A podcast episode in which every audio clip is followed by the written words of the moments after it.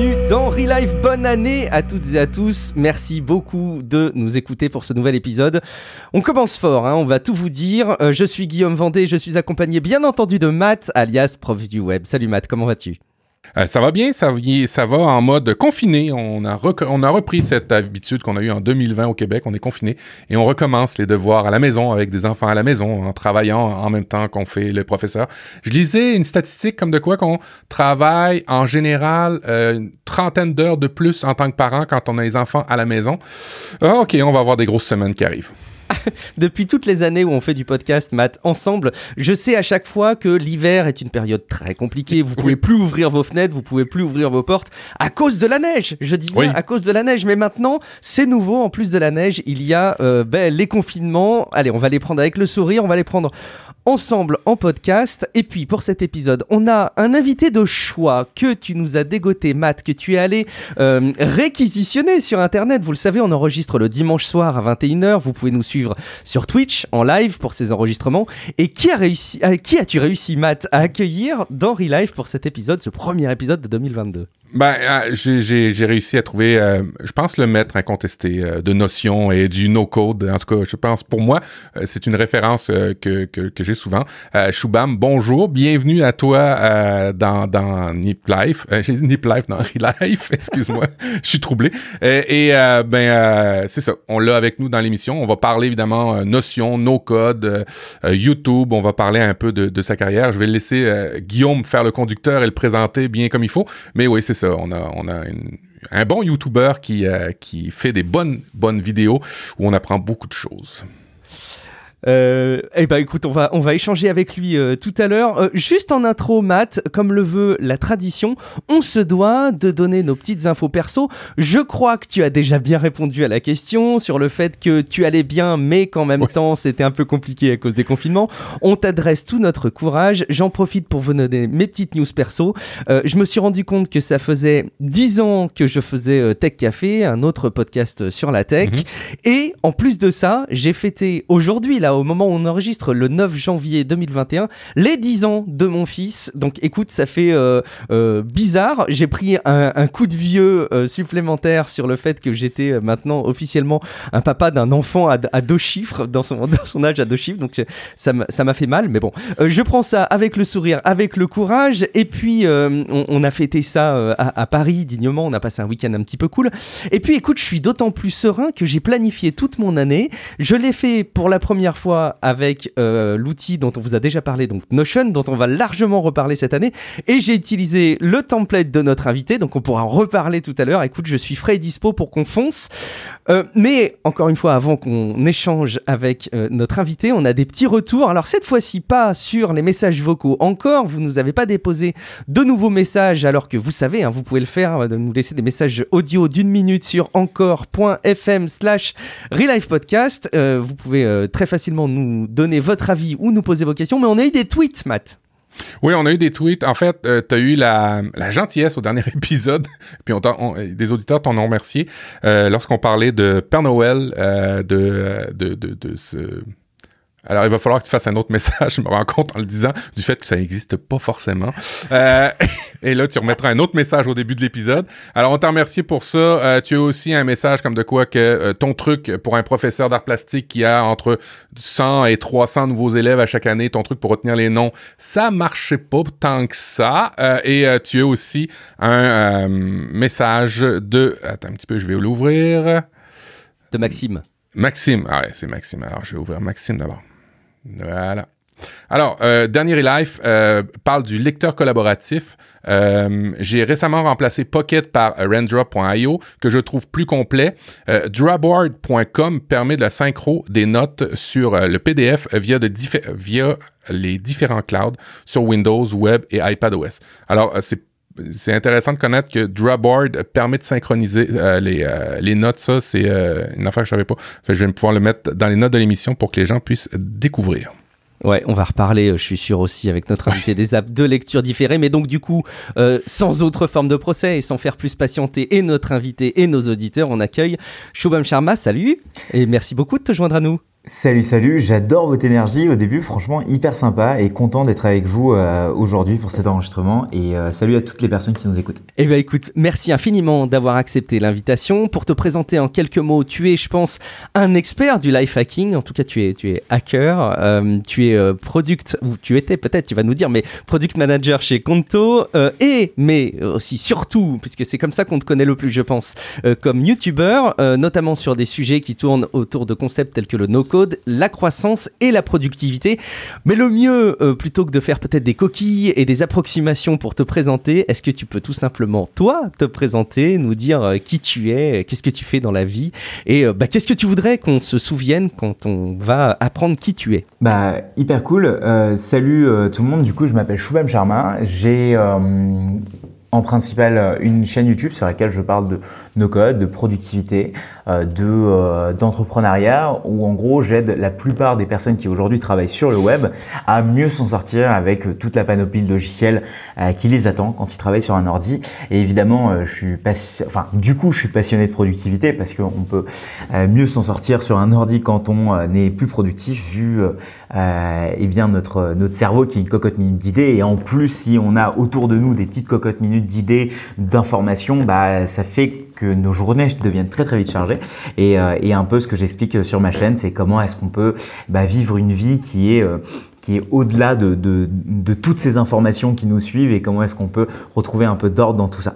Donc, et entre autres, je parle de no-code, je parle aussi de croissance, mais je résume ça dans l'entrepreneuriat en général. Ouais. Comment ça t'est venu finalement cette espèce de sensibilité autour de la productivité, de ces outils comme ça d'amélioration du quotidien dans ton boulot? Est-ce que c'est par la force des choses, par ton expérience, t'as découvert ces outils et t'as eu des coups de cœur ou t'as une autre origine autour de ces feelings-là? Non, je pense que depuis le début, j'ai toujours adoré faire beaucoup de choses. Je suis quelqu'un qui fait énormément de choses jusqu'à là il y a quelques années, surtout en école par exemple. Quand j'étais à l'école, j'étais aussi freelance pour pouvoir payer mes études, mais j'étais aussi dans plein d'association, mais j'étais aussi en train de faire des projets et j'étais dans une association d'entreprise où j'étais commercial et donc le taf de commercial c'est beaucoup au téléphone et en fait ça m'a appris qu'il fallait absolument s'organiser, chose que je ne faisais pas à l'époque et donc petit à petit, je me suis dit, il faut absolument que je mette de l'ordre dans tout ça. Donc, j'ai commencé avec les apps de to-do list en me rendant compte que ça marchait pas, pourquoi ça marchait pas. Et puis ensuite,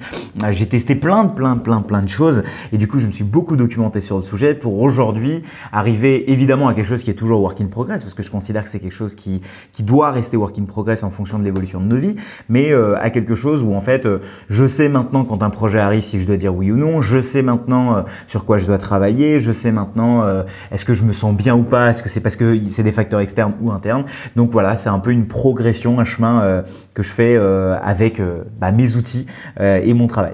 Ok, est-ce que tu peux peut-être nous dire, puisqu'on le disait aussi, et c'est peut-être un éclairage que tu vas pouvoir nous faire au vu des commentaires que tu nous as laissés sur notre petit conducteur d'émission, tu cites souvent dans tes vidéos le fait que donc, tu bosses chez Qonto, tu pourras nous rappeler d'ailleurs ce qu'est Qonto pour ceux qui ne connaissent pas, et du coup peut-être nous tenir au courant de ton actualité à ce sujet ? Ouais, carrément, c'est vrai que étant donné que les vidéos, et ça c'est assez marrant avec YouTube, quand on fait une vidéo, même si elle a 1 an ou 6 mois, et quand on la regarde, on a l'impression que c'est maintenant. Ouais. Et c'est vrai que là, je travaillais, Qonto, pour présenter un petit peu Qonto, qui est d'ailleurs une boîte que j'ai encore dans mon cœur parce que je trouve que c'est une des boîtes en France, une des startups qui déjà je pense va cartonner et cartonne déjà. Ça aide les entrepreneurs à ouvrir plus facilement des comptes bancaires, à avoir un compte bancaire qui est connecté à la plupart des outils. Donc en France, on a quand même une législation autour de la comptabilité, etc., qui est assez lourde pour les entrepreneurs. Et en fait,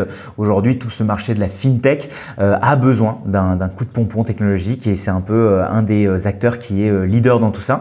Donc c'est une banque, une néobanque pour les entrepreneurs. Et moi, mon rôle dans cette banque, c'était, parce que ça ne l'est plus, je travaille plus directement, on va dire, avec eux, ça a été de comment est-ce que je peux aider Qonto à devenir plus connecté dans le monde du no-code. Et en fait, je m'occupais du produit. Donc, j'étais product manager sur la partie. Donc, attention, là, on rentre un peu dans les termes techniques. J'étais product manager sur la partie API. Donc, je m'occupais de toute la connectivité de l'API. Je spécifiais l'API. Vu que j'ai un background technique et que j'ai toujours fait ça, on va dire, dans les différentes entreprises, j'étais pile dans mon élément. FinTech, et en plus outils, no code donc et API, donc c'était parfait. Et je le fais plus parce que j'avais besoin de plus de temps pour pouvoir me concentrer sur ma création de contenu, mes différents projets sur lesquels j'étais, des projets d'entrepreneuriat en général, des différents tests. Et en fait, je pouvais pas sortir 2 vidéos par semaine sur ma chaîne, tester des outils et en même temps avoir une activité pour une boîte qui avait ses demandes également. Et c'était un petit peu, donc on s'est dit pas au revoir, parce qu'au final, on continue à travailler un petit peu plutôt sur le côté influence branding, etc., mais pas directement sur le côté produit. Mais par contre, c'est vrai qu'il y a un sujet dont on parle de manière récurrente dans tout l'épisode, mais aussi dans plusieurs épisodes, et d'ailleurs dans Relive, et d'ailleurs dans Tech Café, et je sais que tu es un ambassadeur de ce sujet, Matt, c'est le no-code, et alors pour le coup, je pense que c'est une notion, et je vous rassure tout de suite, effectivement, tu as cité les API qui sont, alors peut-être pour simplifier, pour vulgariser auprès des auditeurs qui ne sont pas les plus technophiles, le fait de pouvoir interconnecter les services avec d'autres services, je le fais de manière très très très très simple, hein, mais grosso modo, c'est ça l'idée. On va aborder les sujets de no-code et de low-code, mais c'est pas si technique que ça. Ça l'est un petit peu, mais paradoxalement, ça l'est pas trop non plus. Est-ce que tu peux justement nous dire ce que c'est que le no-code et le low-code ? C'est quoi ces appellations-là ? Oui, totalement. En fait, si je refais un petit peu l'histoire, jusqu'à aujourd'hui, quand on devait créer des sites internet, on devait créer des applications mobiles, dès qu'on devait faire quelque chose avec un ordinateur qui était un petit peu technique, on était obligé d'apprendre un langage de programmation comme JavaScript ou encore Swift ou quoi que ce soit. Et du coup, ça faisait peur. Du coup, ça faisait que cette création était possible uniquement pour les personnes qui savaient coder. Donc, c'était génial parce qu'il y avait un monopole des développeurs. Et moi, étant moi-même développeur, c'était vraiment agréable parce que on pouvait facturer très vite, très cher. Et ça, aujourd'hui, c'est plus vraiment le cas parce qu'il y a plein d'outils en fait qui nous permettent de créer des sites web, qui nous permettent de créer des applications mobiles, qui nous permettent de créer des automatisations. Donc là, je pense à des outils comme Zapier, dont vous avez certainement parlé dans cette émission avant, et à des outils aujourd'hui aussi comme Notion, que moi je considère comme des outils un petit peu no-code. Pourquoi ? Parce qu'on peut un peu programmer notre interface comme on le veut. De plus en plus, et avant, pour créer notre propre CRM, fallait absolument aller voir une agence, aller voir un développeur, alors que là, on peut le faire nous-mêmes. Donc en fait, c'est tous ces outils qui permettent aux personnes qui ne savent pas coder, qui n'ont pas des connaissances techniques en informatique et en langage de programmation, à faire des choses, donc création de site web, création d'applications, automatisation, et tout ça sans code. Et donc, alors que ça, c'était pas possible.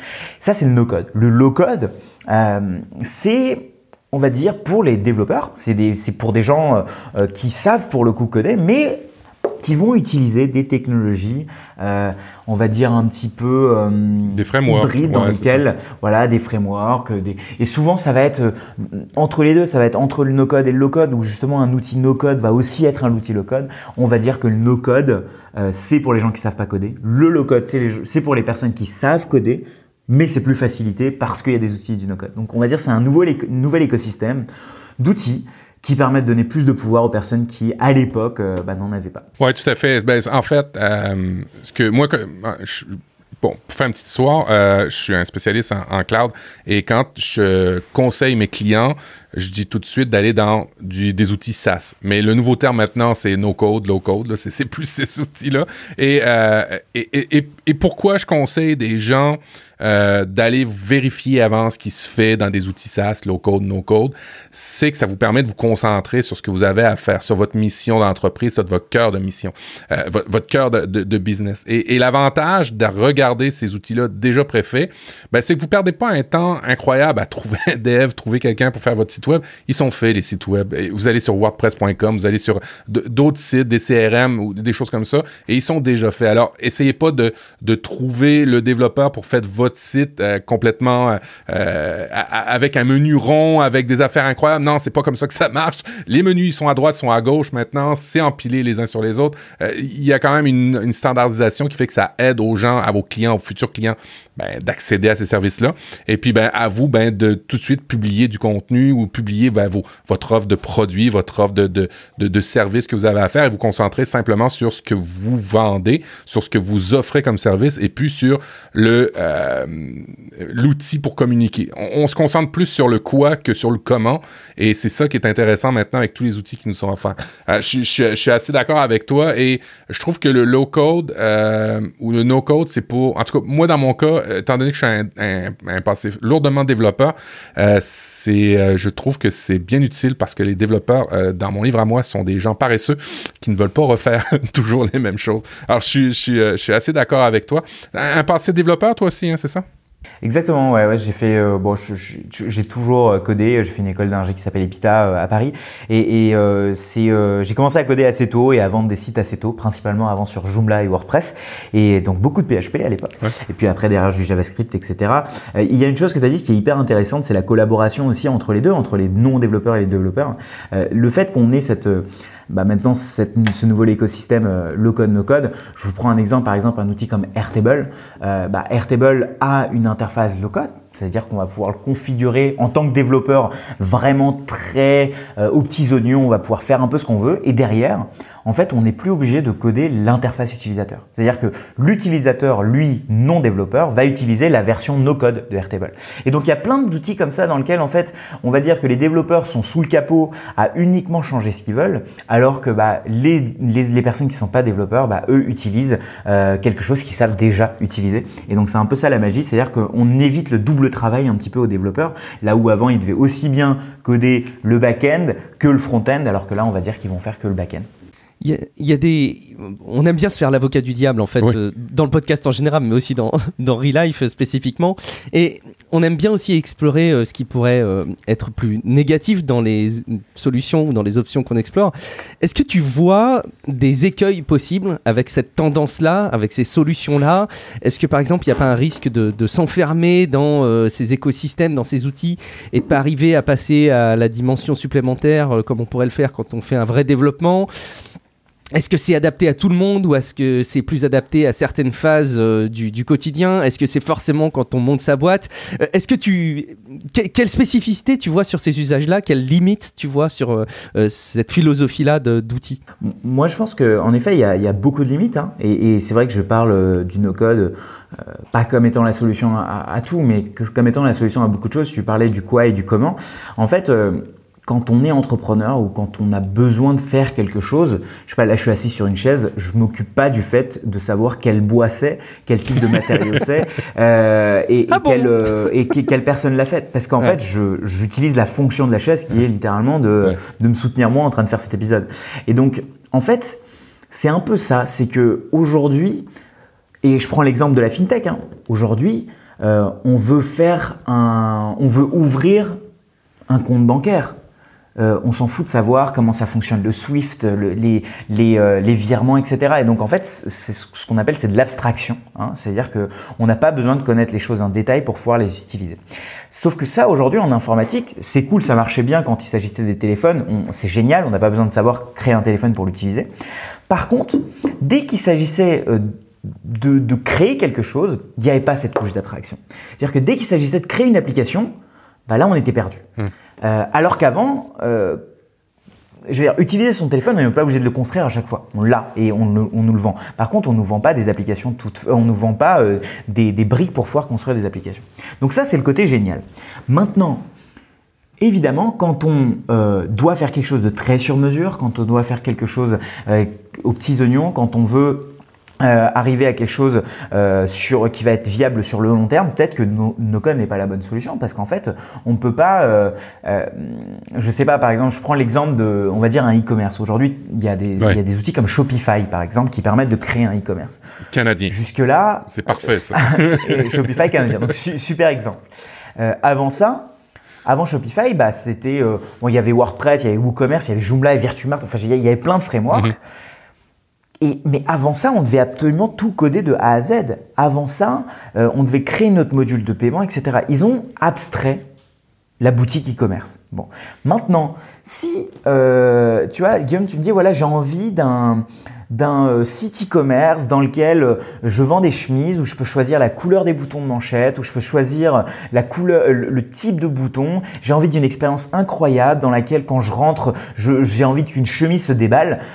Voilà, là, faut pas se leurrer. Tu veux un truc qui sort de l'ordinaire, on ne pourra pas utiliser le no-code et en tout cas, on pourra utiliser en partie le no-code, mais tu pourras pas y arriver ça sans développeur. Donc en fait, il y a un pour et contre à peser qui est de est-ce que tu veux démarrer vite et payer pas très cher et du coup arriver peut-être valider ton idée très rapidement en sachant qu'au long terme peut-être que tu auras des problèmes, ou alors dès le début tu veux mettre beaucoup d'argent peut-être sans avoir validé l'idée, sans avoir validé, ça se trouve ton site ne marchera même pas mais tu auras mis peut-être 40 000 euros sur la table pour avoir cette chemise qui se déplie et des boutons de manchette en plein de couleurs. Donc voilà, c'est un peu un arbitrage à faire, c'est soit tu vas vite mais dans ce cas-là, tu prends plus de risques, tu te crées ce qu'on appelle une dette technique, hein, ce qui a toujours existé. Hein. Soit bah, tu prends du temps, tu crées ton truc de A à Z aux petits oignons, mais là, dans ces cas-là, bah, tu n'es peut-être pas sûr que ça va marcher. Donc voilà, c'est un arbitrage. Tu me donnes des idées de business, là, puisqu'en fait, j'ai fait ma roadmap 2022, mais je pense que j'ai peut-être ajouté des cases sur des objectifs pro. Il y a Gaëtan qui nous dit « Beaucoup des outils sont reliés à des serveurs propriétaires. Si ces services s'arrêtent, tout l'écosystème tombe. En développement, alors local ou en tout cas peut-être open source ou sur mesure, je ne sais pas comment on pourrait le qualifier, mais le risque est réduit. » Je pense que ça c'est vrai, tu partages, même si non, il y a des limites ou Match, je te vois hocher la tête. Tu disais comme ça, ben, je vais rapidement donner mon avis, après je suis curieux d'avoir ton avis aussi Matt, mais ah, c'est comme tout, tu vois, aujourd'hui, demain Gmail peut tomber, Salesforce peut tomber, enfin je veux dire, on pourra, tout peut tomber. Hein. Oui. D'ailleurs, ça s'est arrivé. Hein, il y a eu des belles pannes cette année. Enfin, l'année passée, cette année, 2021 était assez sympa où en fait, voilà, la terre explosait parce que ni Slack, ni Facebook, ni Notion fonctionnaient. Ça peut arriver à tout le monde. En effet, aussi, on est pieds et poings liés à un seul éditeur. C'est-à-dire demain, si on utilise, on va dire, un outil propriétaire qui s'appelle par exemple Bubble pour faire notre application mobile, bah, on est bloqué sur Bubble, évidemment. Mmh. Mais c'est dans le tableau de notre choix, c'est une des contreparties auxquelles on doit dire oui si on veut aller vite et aller pas très cher en fait. Alors évidemment, en développement local, bah, c'est nous qui l'avons. Bon, il faudra bien le déployer sur un serveur et on peut aller rentrer dans des débats de à quel moment les serveurs d'OVH à Roubaix qui eux aussi ont explosé, à quel moment on peut mieux les contrôler qu'un autre. Mais bah, faut être développeur pour lancer quelque chose en local. Et donc, faut payer plus cher. Le temps d'un développeur coûte toujours plus cher que le temps d'un non-développeur qui va vous configurer quelque chose aujourd'hui. C'est tellement... Tout est nuancé dans ça. Il n'y a pas de noir ou de blanc. Ça, c'est vraiment plein de nuances, de gris, on va dire. Regarde, dans le temps, moi, je suis développeur. Dans le temps, je travaillais, par exemple, avec des bases de données Oracle. Ben, quand Oracle changeait de version puis qu'il fallait switcher sur la nouvelle version, ben, t'étais pris pieds et mains liés avec un fournisseur. Alors, ça a toujours été ça, on appelle ça un écosystème. Il suffit de faire attention, d'avoir du jugement, de ne pas mettre tous ses œufs dans le même panier, par exemple. La panne Log4Shell, ben, j'étais bien content d'avoir un team et de ne pas avoir développé ma propre solution de développement quand Log4Shell est arrivé. Team continue à fonctionner, Meet continue à fonctionner. Fait que bref, faut vraiment faire attention à dire qu'on est pris avec un fournisseur parce qu'on l'a toujours été. Que ce soit avec un système d'exploitation, que ce soit avec... ça, c'est des questions d'écosystème.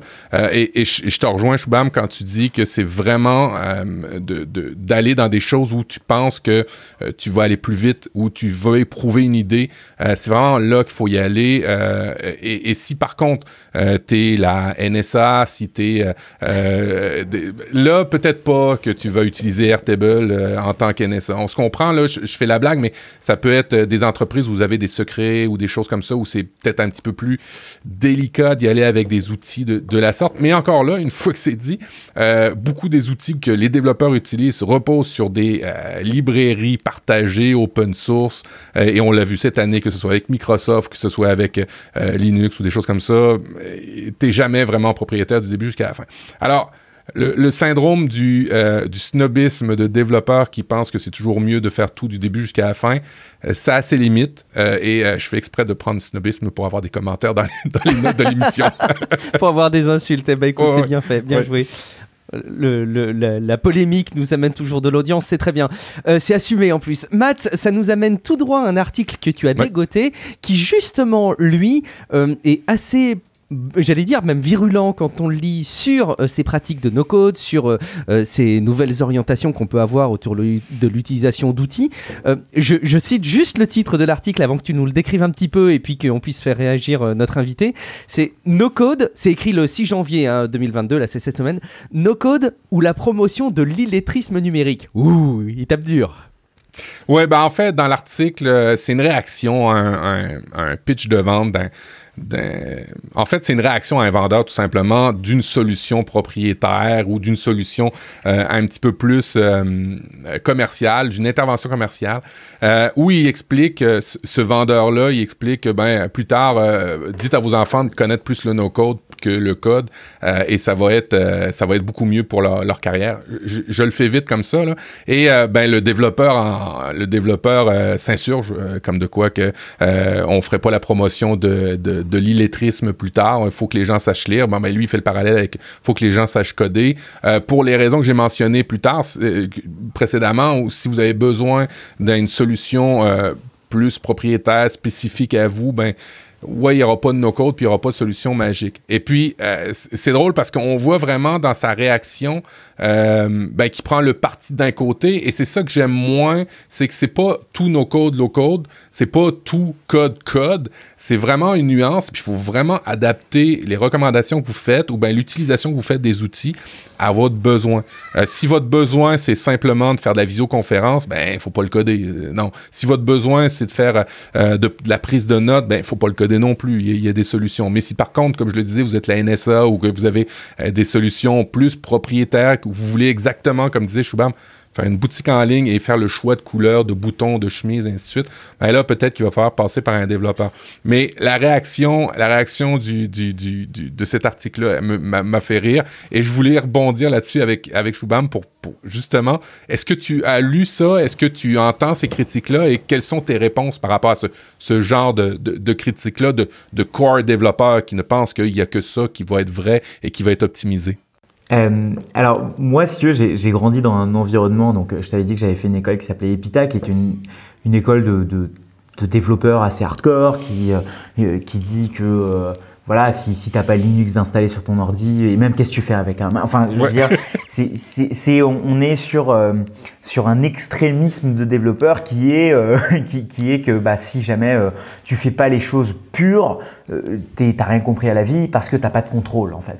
Et en fait, c'est quelque chose que je peux comprendre d'un côté, parce qu'ils se disent pourquoi faire les choses de manière simple alors qu'en fait tu peux avoir le contrôle dessus. C'est-à-dire que par exemple, si tu conduis une Tesla, un mécanicien et un garagiste qui a travaillé toute sa vie, et donc un mécanicien ou un garagiste qui va avoir à travailler toute sa vie à comprendre chaque moteur d'un véhicule, et qui sait très bien comment ça fonctionne, il se dit non mais waouh, on est vers de l'illettrisme mécanique. Où est-ce qu'on va pour que je veux pas qu'on grandisse dans un environnement où mon fils ne sait même pas ce que c'est qu'une soupape de décompression, ou enfin je veux dire, ou qu'une turbine, enfin je veux dire. Et je comprends, parce que le garagiste, il a travaillé 10 ans, 20 ans, 30 ans, toute sa vie sur un moteur qui est mécanique, et il comprend pas pourquoi on abstrait tellement la voiture où en fait t'appuies sur un bouton et elle se conduit toute seule. Et donc c'est un peu pareil, si tu veux, sur ce truc d'illettrisme numérique. Dans ces cas-là, faut pas inventer des interfaces graphiques, faut pas cliquer sur des icônes. Moi, c'était marrant, quand j'étais à l'école, j'avais donc à l'époque recompilé mon noyau Linux, et j'étais très fier. J'avais un Arch Linux d'installer, qui est un gestionnaire de Windows qui est très à l'ancienne. Pour connecter ne serait-ce qu'un rétroprojecteur en VGA, je devais taper 2 lignes de commande. Voilà. J'étais très fier.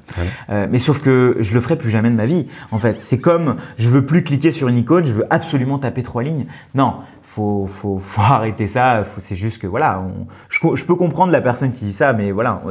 Pour moi, le progrès, selon moi, sur l'informatique, c'est la vulgarisation, c'est-à-dire faire comprendre à un maximum de personnes ce que c'est, ce qu'ils utilisent, et deuxièmement, le fait qu'ils puissent l'utiliser, donc l'accessibilité. Et donc, en fait, on ne promet pas l'accessibilité en se disant qu'il faut absolument que ça soit compliqué pour réussir. Non, faut qu'on rende les choses plus simples pour que ça donne envie, pour aller potentiellement aller regarder vers des éléments compliqués, parce que sinon on crée forcément des scissions dans deux mondes différents. Ça, c'est ma vision là-dessus. Moi, je pense qu'il y a des effets de bord qu'il ne faut pas totalement ignorer dans ce panorama-là. Moi, je sais que j'ai eu des échanges avec des personnes qui tiennent, peut-être pas de manière aussi caricaturale, mais ces positions, qui vont même jusqu'à critiquer, on en a déjà parlé un petit peu avec Matt, mais Apple, dans des choix d'interface utilisateur, qui amènent à des situations un peu ubuesques. Alors, c'est un peu facile de les incriminer directement pour ça, mais on a eu en 2021 des cas d'affaires qui sont jugés dans des tribunaux américains, où il y a des parties prenantes qui ont envoyé des pièces à conviction qui sont des vidéos numériques, et les ont envoyées par mail un peu à l'arrache à la dernière minute. Alors ils l'envoient avec mail, l'application sur iOS, et alors ils ont envoyé ça dans une version hyper compressée, et ils se défendent en disant ouais mais enfin bon le truc est parti avec l'application mail, bon j'ai choisi petite taille, etc, ça l'a compressé, c'était pas recevable. Bon bref, je vais pas rentrer dans les détails de cette histoire, mais quand on échangeait sur ce sujet, j'avais des retours de personnes qui disaient « Ben ouais, tu vois, c'est un peu le problème qui est induit par des boîtes comme Apple avec leur philosophie. C'est qu'ils te rendent tout tellement simple que du coup, tu te rends même plus compte de ce qui se passe derrière. Et quand tu envoies un mail et que tu envoies une pièce jointe avec une vidéo, eh ben, tu te rends même plus forcément compte du poids que ça représente, de comment ça doit être géré sur des serveurs, etc. » Et en fait, quelque part, je peux entendre cette remarque. Dans une très, très grande échelle, je peux l'entendre, je peux la comprendre. Et je pense que c'est intéressant de l'avoir à l'esprit parce qu'effectivement... c'est important qu'on sache comment fonctionnent les choses. Pour autant, je trouve ça un petit peu difficile de les incriminer directement et aussi fortement de ce type de problème. Mais bon, ça reste un sujet qui est très, très, très sujet à débat, justement. Et moi, j'aime ça que ce soit simple parce que, imaginez une pandémie si on avait eu une informatique en ligne de commande. Salut maman, pour démarrer ta webcam, il faut que tu fasses un sudo de... Tu comprends, ça aurait été un peu n'importe quoi. Et oui, accessibilité avant tout, je pense, pour des choses communes. On va arrêter de se la jouer. Si tu veux du Linux, ben il y a Mint, ça va bien, t'as Ubuntu, ça va bien. Arch Linux, ben laisse ça aux ingénieurs parce que c'est pas pour toi. Ouais. Ah, et puis c'est comme cette histoire de je sais pas, par exemple, je vais sur l'autoroute, je tombe en panne. Bon, bah, ok, soit je m'y connais et je peux aller regarder. Mais c'est cette même histoire que de fichiers numériques. Quelqu'un se dirait, non mais attends, tu te rends pas compte, c'est pas normal que tu saches pas regarder ton huile moteur. Okay. Voilà. Bah, en fait, où est la limite entre ce que tu dois savoir et pas savoir ? Et en fait, heureusement qu'il y a cette tige d'huile moteur pour que je puisse la regarder en fait. Parce que si elle était en dessous et qu'il fallait absolument que j'aille mettre quelque chose pour soulever ma voiture pour la regarder, bah, on crée pas d'accessibilité, on crée pas de vulgarisation et on crée de mondes différents. Je préfère qu'ils puissent envoyer même une vidéo compressée plutôt que pas envoyer une vidéo, en fait. Bon, écoute, je pense qu'au final, on est tous les trois plutôt en phase, en tout cas sur le sujet. Alors, si vous qui nous écoutez, vous n'êtes pas du tout en phase, vous savez ce qu'il vous reste à faire, hein. Vous avez tous les moyens pour réagir. On va vous les rappeler en fin d'émission, mais on va clore un petit peu ce sujet du no-code pour aller sur un autre sujet qui t'est cher, une autre thématique que tu promeux beaucoup, notamment via tes vidéos, c'est l'automatisation. Matt, tu sais que la première fois où on a vraiment parlé d'automatisation dans le strict sens du terme dans Relive, c'était avec Corben, hein, le chef de l'internet, donc c'est un bel épisode qu'on avait eu avec lui. Mais tu parles donc beaucoup d'automatisation sur ta chaîne. Pourquoi est-ce que c'est si important finalement pour toi ? D'un point de vue personnel, c'est aussi important parce que je supporte pas, tu parlais du fait que les développeurs étaient très très paresseux. Lazy, donc paresseux. Et c'est un peu une blague entre les développeurs, mais moi je le suis à un niveau où en fait j'ai pas envie de refaire deux choses. Si c'est la même chose, je comprends pas pourquoi on la ferait. Et donc en fait j'ai un peu eu toujours cette soif d'optimisation sur des choses où en fait j'avais aucune valeur ajoutée, donc c'est-à-dire refaire les choses deux fois. Et donc ok, dans la vraie vie, parfois, on peut être limité, c'est-à-dire que évidemment que j'aimerais bien avoir de la vaisselle dans lequel je prends un et je mets sur l'autre, mais bon, il faut acheter de la vaisselle, il faut de la place. Quelle idée géniale, j'y avais pas pensé. C'est top, pourquoi ranger la vaisselle en fait ? Je comprends pas. Mais dans le monde informatique, bah, tout est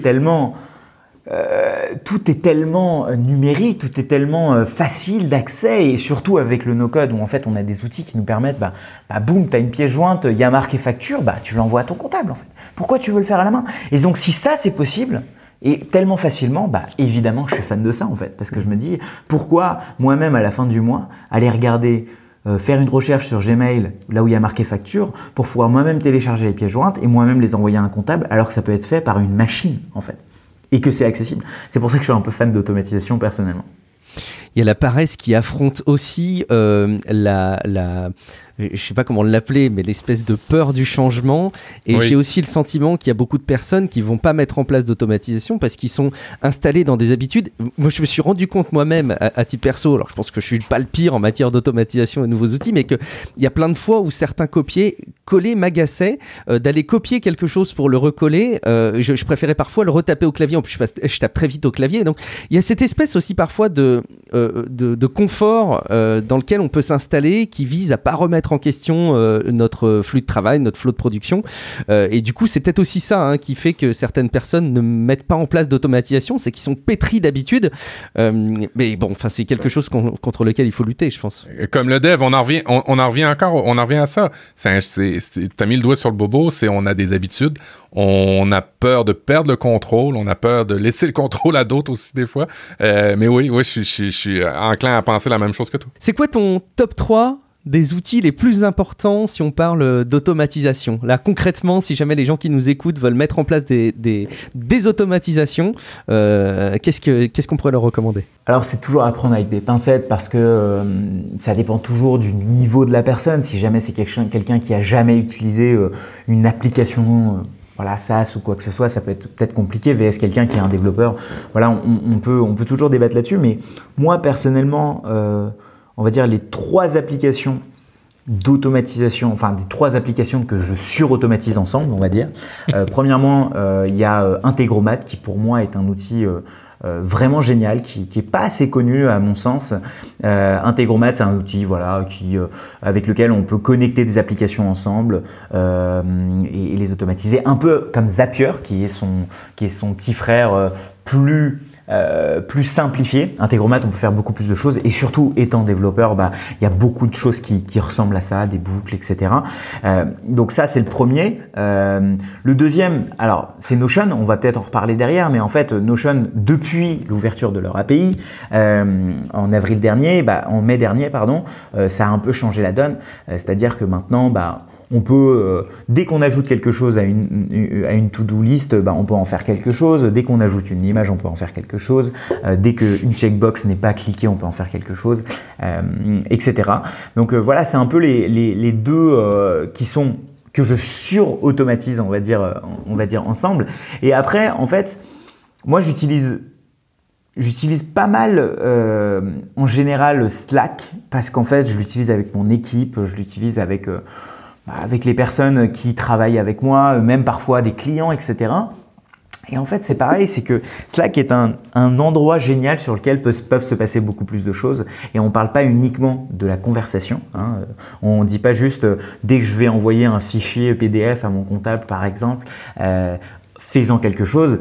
Non, on peut mettre des commandes dans Slack, des commandes, des /commandes. Donc pour les développeurs là aussi, ceux qui sont habitués à IRC à l'époque, c'est un peu dans le même principe où on peut faire des / quelque chose. Donc là, par exemple, on peut faire un / quelque chose qui va faire telle et telle action.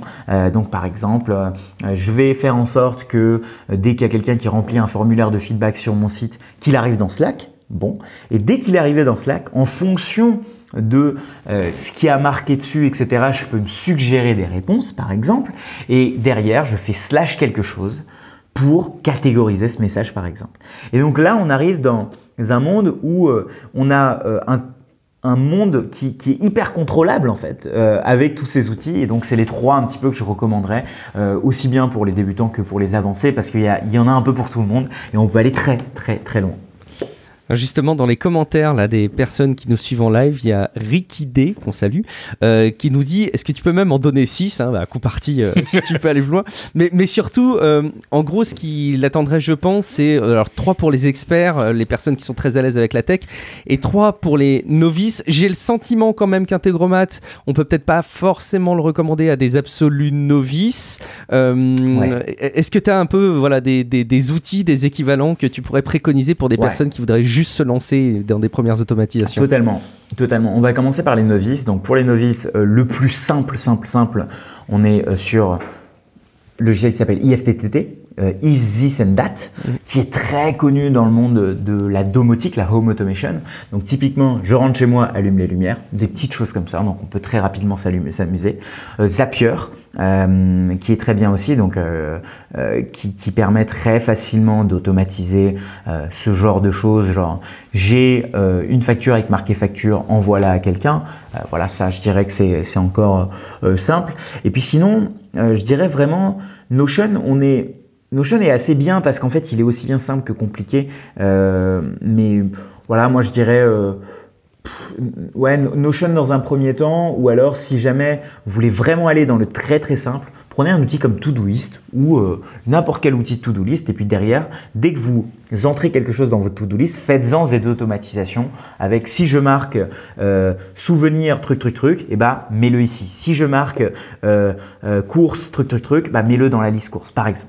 Donc ça, on est dans la partie novice. Maintenant, si on arrive dans la partie plus croustillante, plus avancée, Integromat évidemment, et encore je dirais même donc Integromat, allez on va dire Integromat parce qu'on peut faire des choses très avancées. On a un outil qui s'appelle N8N, oui, qui est open source pour le coup, ouais, et qui est incroyable, ouais, parce que en fait on peut configurer beaucoup de choses. Donc voilà, on peut faire nous-mêmes nos propres authentifications au auth, etc. Là, j'ai bientôt une nouvelle vidéo qui sort où automatiquement je vais changer le titre de ma vidéo en fonction du nombre de vues. Et donc ça, on peut vraiment aller très très loin. Donc si jamais vous êtes développeur et que vous dites non mais moi je veux absolument pas bouger de mes cron tabs. Donc là, c'est beaucoup de DevOps vraiment à l'époque. Archives, ouais. Voilà, donc ils utilisaient ça, mais je veux dire, il n'y a plus aujourd'hui, à moins qu'on soit vraiment hardcore DevOps qui travaillait toujours avec des serveurs, bah c'est un peu la version révolutionnée de ces choses-là où on peut nous-mêmes contrôler beaucoup de choses et c'est très visuel. Et le troisième, que je donnerais, qui est... un outil qui s'appelle Paragon, Use Paragon, qui est un outil plus avancé, mais cette fois-ci on travaille avec des bases de données, on travaille avec des bases de données NoSQL, SQL, et on va pouvoir faire des choses très avancées, mais plus sur la partie data. Donc voilà, c'est les trois que je recommanderais aux personnes un peu plus avancées, on va dire, et ça marche très très bien. Je recommande et j'utilise un peu toutes ces solutions, ouais, pour mes clients. Donc vraiment, voilà ce que je recommanderais ici. Eh ben écoute, magnifique, ça montre ton niveau d'expertise puisque quand on te met au défi comme ça, d'aller au-delà du conducteur, tu réponds présent et de manière très efficace. Et en plus, c'est génial parce que tu travailles nos transitions de manière magistrale. Bon, ça aurait été compliqué de ne pas arriver à ce sujet-là de toute façon dans le fil de l'épisode, mais tu l'as cité à plusieurs reprises, on l'a nous-mêmes cité à plusieurs reprises. On va parler de Notion. Il faut qu'on te donne un petit peu notre historique dans Relive autour de Notion, presque à titre individuel, je pense, parce que tu sais qu'à chaque fois qu'on parlait d'applications de prise de notes, même du temps où on vantait les mérites d'Evernote, ça a duré un moment, du temps où on a pu vanter OneNote, du temps où on vantait Apple Note, du temps en fait où on vantait plein d'applications de prise de notes, on va en reparler là aussi de cette offre pléthorique, et bien systématiquement il y a des commentaires qu'on recevait, des retours d'auditeurs qui nous disaient « Est-ce que vous avez testé Notion ? Notion c'est génial, on peut vraiment faire tout ce qu'on veut avec ça, allez-y ».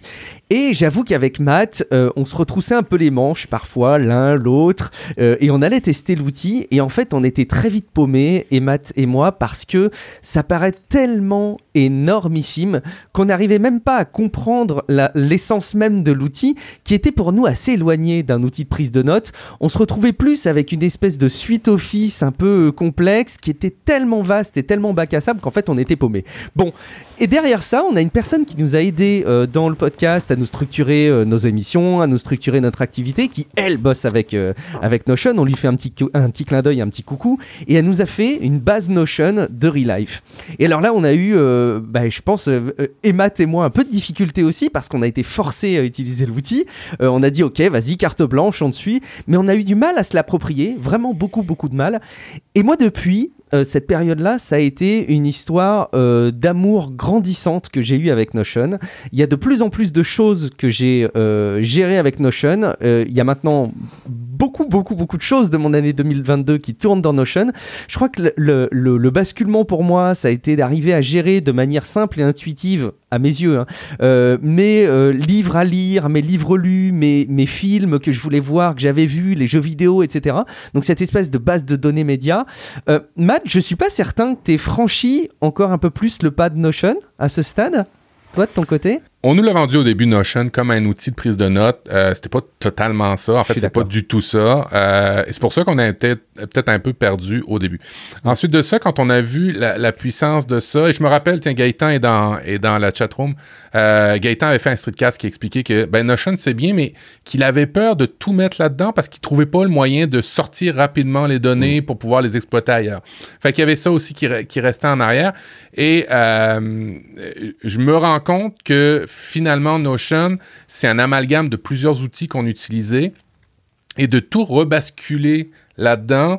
C'est un problème qu'on a souvent mentionné dans Relive, c'est-à-dire qu'au début, on parlait de plein d'outils, puis les auditeurs nous suivaient.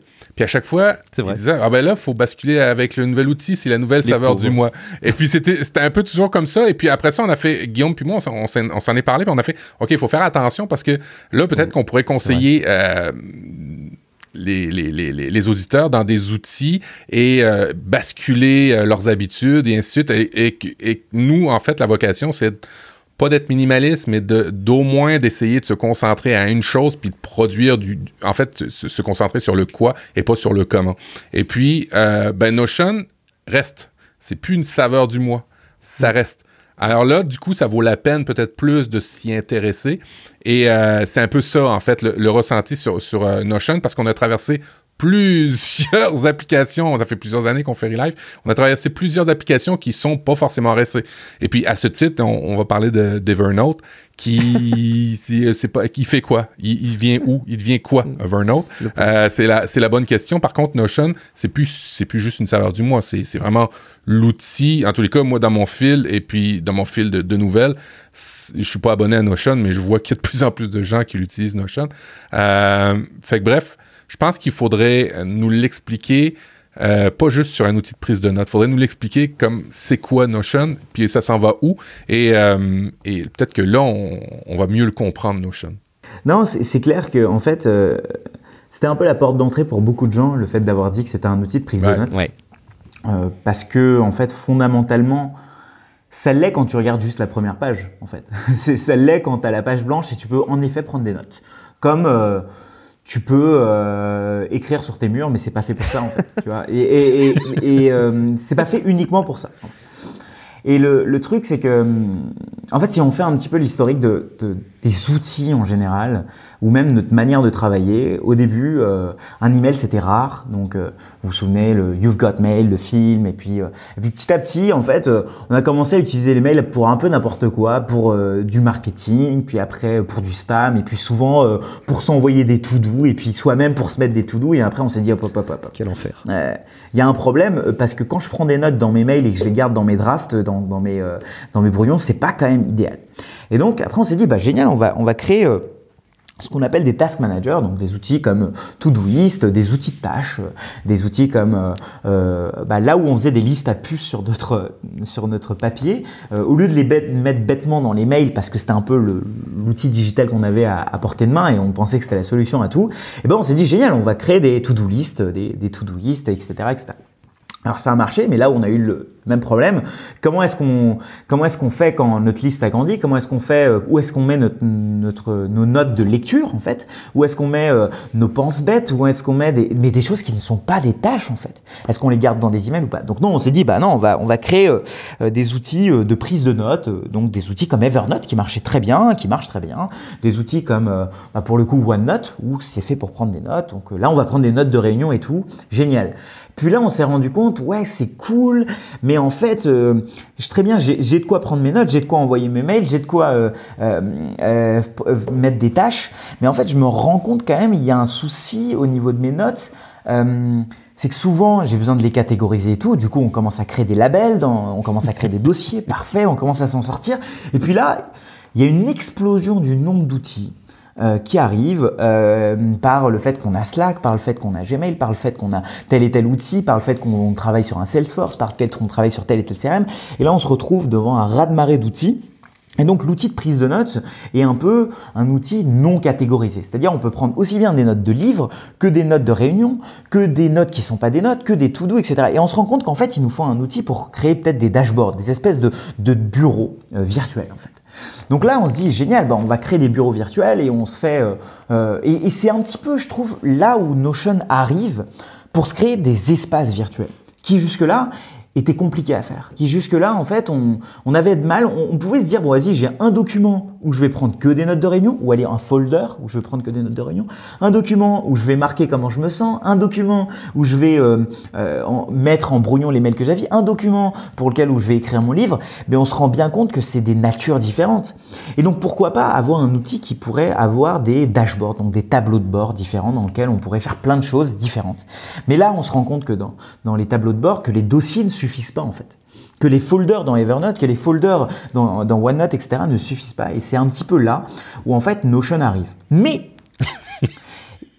là, on s'est rendu compte qu'il y avait un problème, c'est que ok, c'est sympa, je peux faire mes petits dashboards, je peux faire mes petits mes bureaux virtuels, mais on a quand même un problème fondamental, c'est l'interconnexion. C'est qu'en fait, Notion quand il est sorti, il n'y avait aucune connexion. C'est-à-dire qu'on pouvait aucunement dire si j'ai ajouter quelque chose dans Notion, eh bien, et un impact sur mes emails, et un impact dans Slack, etc. Du coup, on se trouvait avec beaucoup de duplications, et ça, c'était un vrai problème.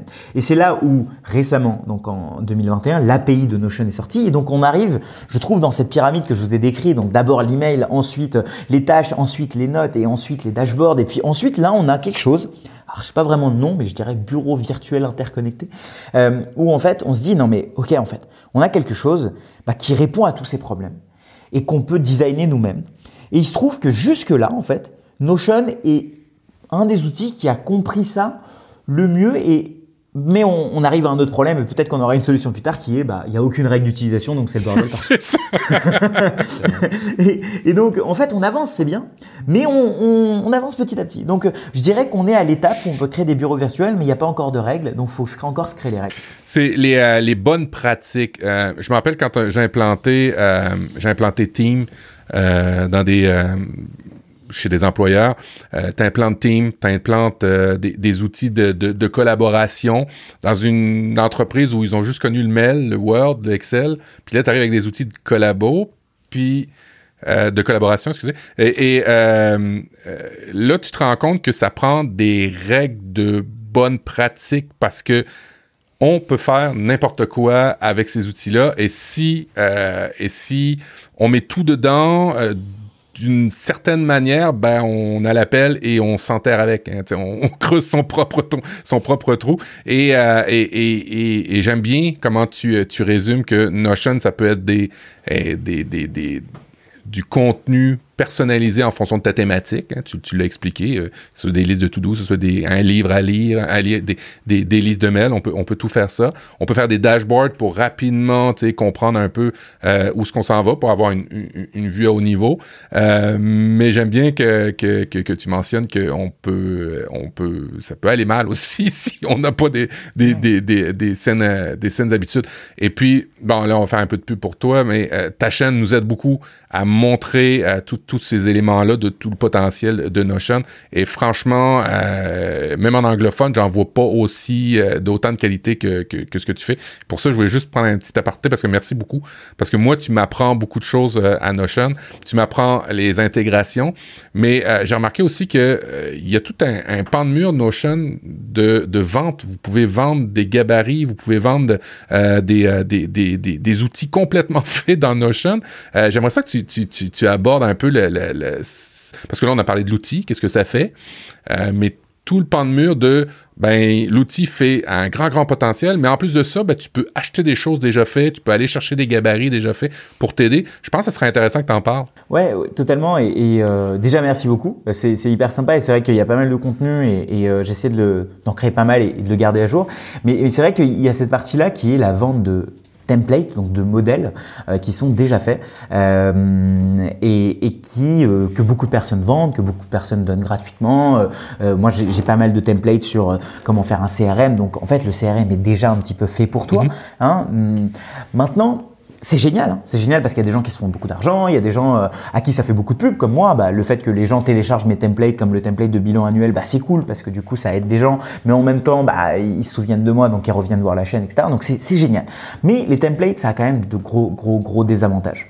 Et c'est en fait un petit peu comme vous ne saviez pas faire quelque chose, on le faisait pour vous, et ouais. Maintenant c'est bah voilà, maintenant démerdez-vous. Et en fait, le problème avec ça, alors c'est génial pour démarrer parce qu'on peut voir la potentialité, la grande potentialité de tout ce qu'on peut faire. Hein. Mais le souci, c'est qu'on restera toujours à ce niveau. Imaginons, voilà, moi je suis nul en cuisine. Matt, toi, admettons, t'es hyper fort. Il est très bon en cuisine, Matt. Donc même pas admettons, t'es très bon. Et puis à un moment donné, tu me dis voilà, Shubham, tu vois là, on a la cuisine, elle est géniale, il y a plein d'ustensiles, il y a des trucs que je savais même pas qu'il y avait 4 fourchettes possibles. Bref, et puis t'arrives, tu nous fais un super truc. Tu me dis vite fait un petit peu ce qu'il y a dedans dans le plat et tu me dis regarde comment c'est bon. Et là je fais waouh, c'est incroyable, c'est le meilleur poisson que j'ai jamais mangé de ma vie. Et en fait, je me dis putain, j'ai la cuisine, j'ai le poisson. Je peux acheter le poisson, tu me l'as même donné gratuitement, mais je suis incapable de le refaire.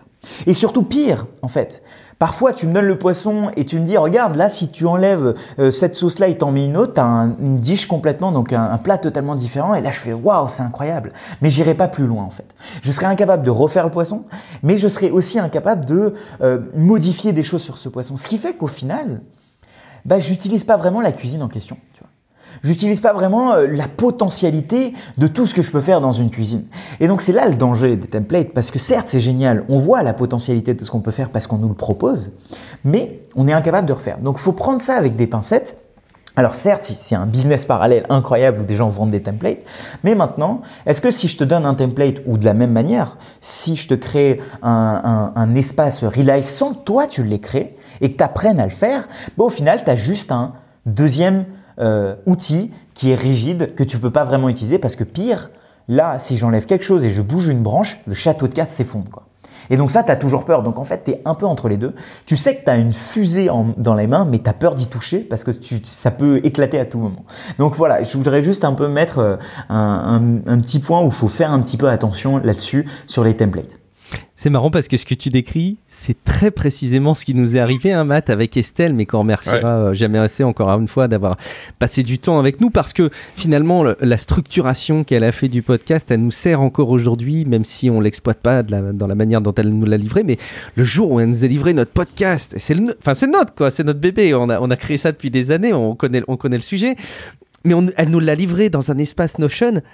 Wow, j'avoue que franchement, moi j'avais des trucs, je créais une page parfois, je comprenais pas ce qui se passait, alors qu'en fait en soi c'est pas un outil, il faut le reconnaître, hein, c'est pas un outil qui se veut très compliqué, mais effectivement quand on te livre quelque chose comme ça clé en main, ça peut être déstabilisant. Bon, il y a quand même pas mal de templates qui sont vachement pratiques, hein, ça peut vous donner des cas d'usage, mais qui sont disponibles gratuitement dans Notion. Ils appellent ça des roadmaps, donc un moyen de gérer évidemment une production que vous pourriez avoir. Pas mal de choses autour des étudiants, pour les plans de cours, pour un planning de thèse, etc. Des choses qui sont plus liées à de la gestion de ressources humaines, avec un suivi de personnes qui vont postuler à vos jobs, des éléments autour de vente, etc. C'est vraiment un outil qui est très précieux, qui j'aime bien le qualifier de complexe, mais du coup pas compliqué, parce que je trouve qu'il a toute cette saveur d'en faire quelque chose que vous pouvez vraiment modeler dans les détails pour vous, mais qui se veut justement pas rajouter avec des surcouches d'éléments trop inaccessibles. Je crois que les créateurs de Notion, si je dis pas de bêtises, ont vachement bossé l'UX au départ, hein, c'était un des éléments centraux de l'outil. Je sais pas si tu as plus de billes sur l'origine de Notion, de la manière dont il a été créé. Alors, ils ont créé ça un peu comme ce qu'on nous déconseille de créer dans le monde des startups, c'est-à-dire qu'ils sont partis au Japon pendant une longue durée, ils ont travaillé sur quelque chose un peu dans leur coin, et ils sont venus, ils ont dit regardez, ce qui est normalement assez déconseillé parce que tu ne fais pas de de boucles de rétroaction, de feedback loop avec tes utilisateurs où en fait tu vas leur demander des conseils, etc. Mais ils sont arrivés avec une première version qui était assez différente de ce qu'on voyait, qui était basée sur le fait qu'un document en fait n'est pas uniquement un document texte, il peut être plein de types de choses. Et c'était un peu la philosophie de base où en fait on avait l'expérience utilisateur au milieu, mais sauf que dans Notion, un document texte, c'est pas juste un document texte. Ça peut être aussi bien quelque chose dans lequel on peut mettre une vidéo, ça peut être aussi bien une entrée dans une base de données, ça peut être aussi bien des slides, ça peut être aussi bien plein de choses. Et donc c'est un petit peu ça. C'est je vais peut-être utiliser un mot savant, mais ce côté un peu polymorphique où en fait on peut avoir plein de types possible avec juste une chose. C'est un peu ça le début de Notion, et c'est ce qui fait que en fait quand on démarre sur Notion, on a l'impression qu'on peut juste écrire du texte, mais il suffit d'appuyer sur slash donc, ou sur le petit plus, et là on regarde qu'en fait non, on a juste ici un appartement dans lequel il n'y a rien, mais on peut faire apparaître des tables, on peut faire apparaître des chaises, on peut faire apparaître plein de choses et construire notre propre espace.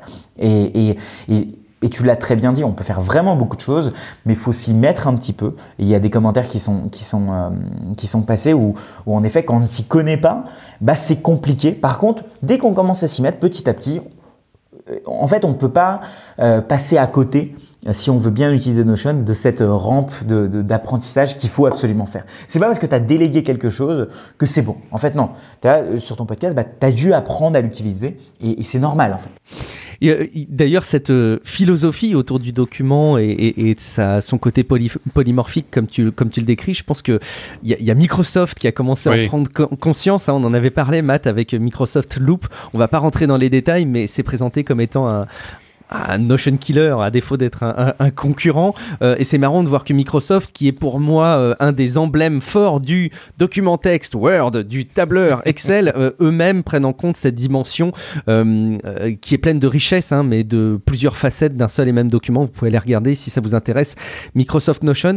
Il y a une question ou une remarque peut-être d'Olive, qui effectivement dit que ce qui fait toujours peur, c'est de partir de zéro quand on n'a pas forcément d'expérience, etc. Moi, j'avoue que ce qui m'a beaucoup aidé avec Notion et avec peut-être pas mal d'outils, c'est de mettre de côté mon ambition de vouloir tout gérer avec un seul et même outil, mais de partir par un usage, par un petit cas d'usage. Comme je disais tout à l'heure, c'était un peu ma bibliothèque média. Je la gère maintenant avec Notion depuis pas mal de temps, c'est-à-dire tout simplement le suivi des films que j'ai pu voir et des films que j'ai envie de voir, que j'enrichis à la fois évidemment dans les titres au fur et à mesure, mais aussi dans la façon de l'appréhender. Par exemple, maintenant j'ai rajouté une petite case des films que je veux voir avec mon fils. Donc c'est une petite case qu'on rajoute et qui permet d'enrichir la base de données. Je pense que tu partages peut-être cette approche de Notion par un cas d'usage, et est-ce que tu as des exemples concrets de choses que tu pourrais recommander aux auditeurs pour qu'ils appréhendent Notion dès le départ? Ouais, carrément. Et puis en fait, cette histoire de passer par un cas d'usage avant de mettre tous ses œufs dans le même panier, c'est quelque chose qui est certes très logique, mais qui est très difficile à appliquer. C'est comme, en fait, on a l'impression que on a couru une fois, qu'on est maintenant un marathonien et qu'on va faire le marathon. C'est pareil. En fait, on a cette tendance à extrapoler en tant qu'être humain, qui est très... En fait, c'est pas vrai, ça marche pas comme ça. C'est pas parce qu'on a cuisiné une fois que maintenant c'est bon, on ne va plus le manger au resto. Le saumon de Matt. Et donc, et en fait, c'est ce que je conseille aux entreprises aussi, parce qu'il y a cette chose qu'on n'a pas mentionnée, qui est le côté un peu multi-utilisateur, qui est très utile sur Notion, mais qui aussi met en puissance et met aussi en visible le fait que plus on est, plus il y a de complexité à ce que ça marche ensemble, parce que chacun a ses défauts, chacun a ses mauvaises habitudes. Et donc, plus on va être sur un workspace, et là je reprends l'exemple de Qonto où on était plus de 700 sur le workspace, fallait des règles, fallait mettre en place des choses pour que tout le monde ne fasse pas n'importe quoi. Et donc, moi ce que je conseille toujours, c'est en effet, si vous voulez commencer à utiliser Notion, vous dites pas que voilà, c'est bon, toute votre boîte va être sur Notion, que vous allez arrêter d'utiliser Teams, vous allez arrêter d'utiliser Word, que tout maintenant. Non, parce qu'en fait, c'est trop brutal déjà pour tout le monde et même pour vous-même. Dans le monde des entreprises, on appelle ça la conduite du changement, quand on essaie de faire jusqu'à un seul changement. Mais en fait, même pour vous-même, si vous pensez que du jour au lendemain, vous allez pouvoir changer vos habitudes, non, ça marche pas comme ça. Et donc, il faut en effet y aller petit à petit. Comme exemple que je pourrais donner, données qui était ta deuxième question. L'exemple du média est très bien, c'est-à-dire que typiquement mettre les bouquins à lire et puis mettre les films à lire, c'est top. En plus de ça, il y a une extension qui s'appelle Save to Notion qui vous permet sur Google Chrome ou quoi que ce soit d'appuyer sur un bouton et hop, ça va directement dans Notion, dans une base de données. Ça, c'est une manière de l'utiliser. Vous pouvez l'utiliser juste comme to-do.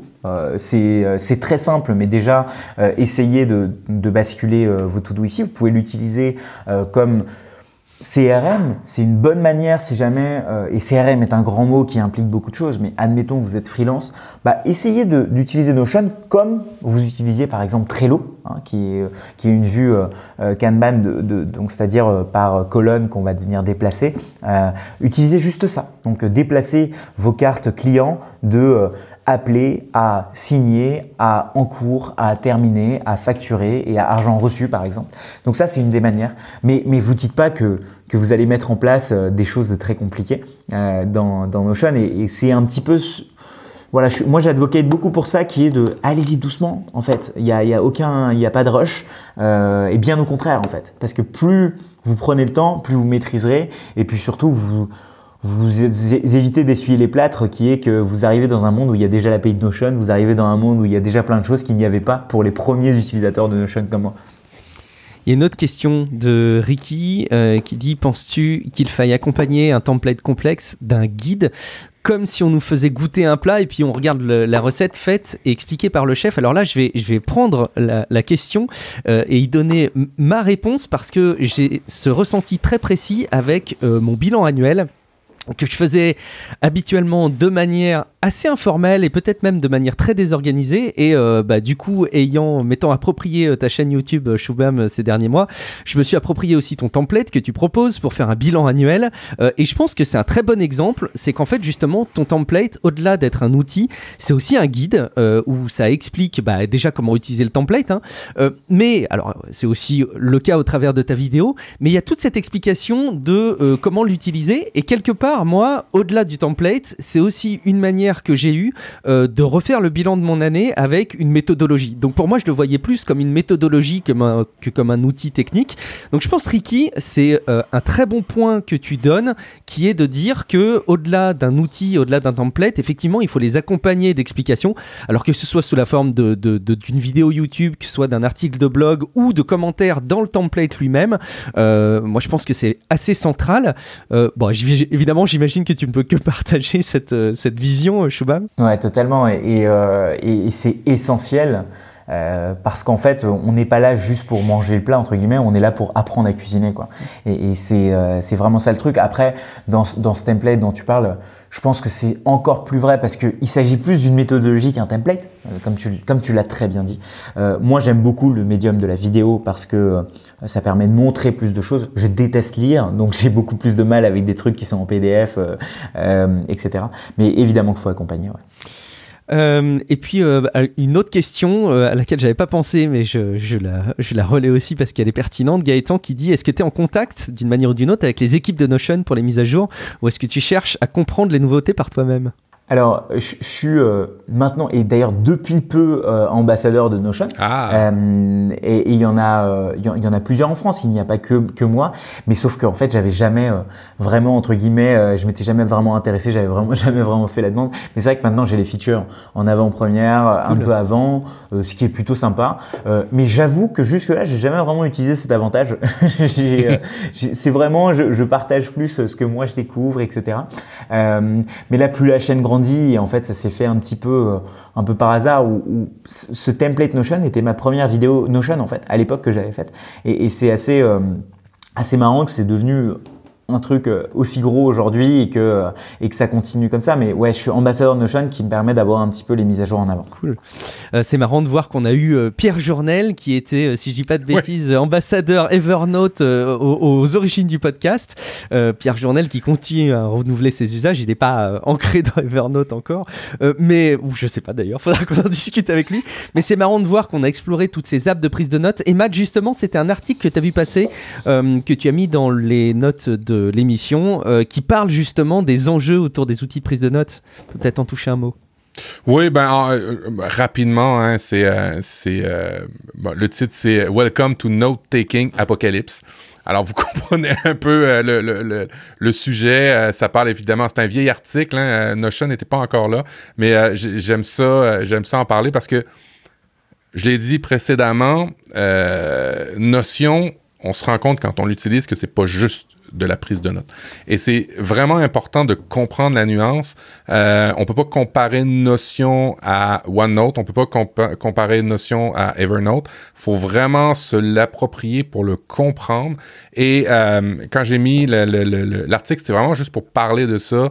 Notion, c'est oui, vous pouvez prendre la prise de notes. Oui, vous pouvez écrire sur les murs, comme dit Shubham. C'est peut-être pas le meilleur des moyens pour passer un message, mais vous pouvez faire venir des gens dans votre appartement puis dire « Lis ce message sur le mur ». Mais c'est ça. Il y a un apocalypse d'outils.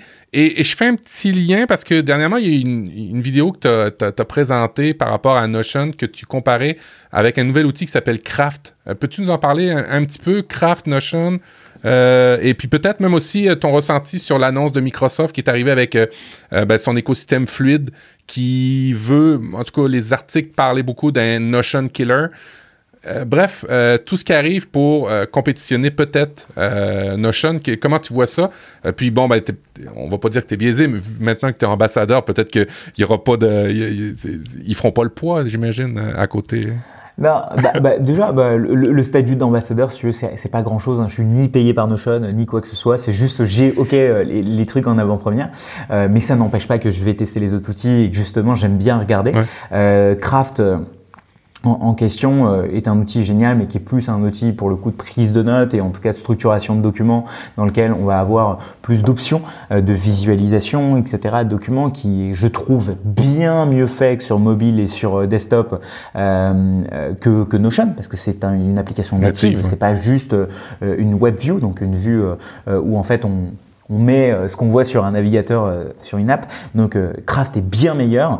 Maintenant, le problème, c'est qu'il n'a pas cette partie base de données, il n'a pas cette partie vraiment dashboarding dont on parlait. Il se rapproche beaucoup plus de quelque chose comme Evernote que quelque chose comme Notion. Là-dessus, maintenant, même si l'app est bien faite. Maintenant, il y a bien plus de concurrents qui commencent à venir parce que je vous parlais de cette pyramide. Bah, c'est bien. Notion a eu, je trouve, beaucoup de chance pour comprendre très rapidement ce truc là et de dashboarding, etc. Et maintenant évidemment qu'il y a d'autres acteurs qui s'y mettent, qui pour eux ont quand même une dette technique, une dette d'utilisation, une dette produit, et donc évidemment ils mettent plus de temps, mais ils y arrivent. Et en fait moi je trouve ça génial, les Microsoft Loop, etc., parce que ça met un petit peu les feux aux fesses à Notion, ça met les feux aux fesses pour qu'ils sortent l'API, ça met les feux aux fesses pour qu'ils écoutent plus leur communauté, ce qu'ils font, et je trouve ça génial. Mais c'est tellement plus excitant à regarder un combat quand il y a plusieurs adversaires plutôt qu'un winner de loin, en fait. C'est aussi simple que ça. Donc moi je trouve ça génial, il y a des bonnes idées à prendre de partout et maintenant... En fait, jusque-là, je trouve que les équipes de Notion s'en sont plutôt bien sorties au niveau de garder cette petite lueur d'avance, etc. Et puis, ils ont un avantage compétitif qui est quand même assez dingue, c'est qu'il y a des types qui payent pas du tout et qui font des vidéos sur Internet pour eux et qui font leur pub et qui parlent d'un outil comme étant génial et qui sont ambassadeurs, en fait, sans même qu'ils l'aient demandé. Et donc ça, en fait, ça va être difficile pour quelqu'un comme Microsoft, comme Google, etc., à arriver... très rapidement. Mais par contre, je suis pas si sûr que Notion garde cette avance pendant si longtemps que ça, si jamais ils font pas gaffe. Ça veut dire que si demain Google met un gros effort là-dessus avec toute la suite Google Workspace, etc., et arrive avec un truc génial, ça se trouve, ça peut changer, quoi. Mais voilà, moi je trouve ça vraiment bien parce que c'est toujours plus excitant un combat quand il y a plus de monde, comme je disais. T'as totalement raison. Alors, tu parlais de vidéo, ça tombe bien parce que Matt s'était mis dans des objectifs 2021 de se lancer à faire de la vidéo, et on peut tous collectivement dire qu'il l'a fait avec brio, avec une certaine forme de talent, et il observe aussi l'écosystème YouTube et évidemment, il s'est intéressé aussi à ton profil en tant que YouTuber. Il avait quelques questions pour toi, Shubham. Oui, en fait, tu l'as mentionné, tu t'es concentré. Je reflète ton avant-dernière vidéo où tu parles le 19 décembre, où tu parles que tu vas arrêter quelques semaines, que tu avais mis la tête dans le guidon pour focusser sur YouTube, que tu as fait beaucoup de vidéos, que tu as un bon long de vidéos. Ton objectif par rapport à YouTube, est-ce que ça va être ton... comment je te dirais bien ça?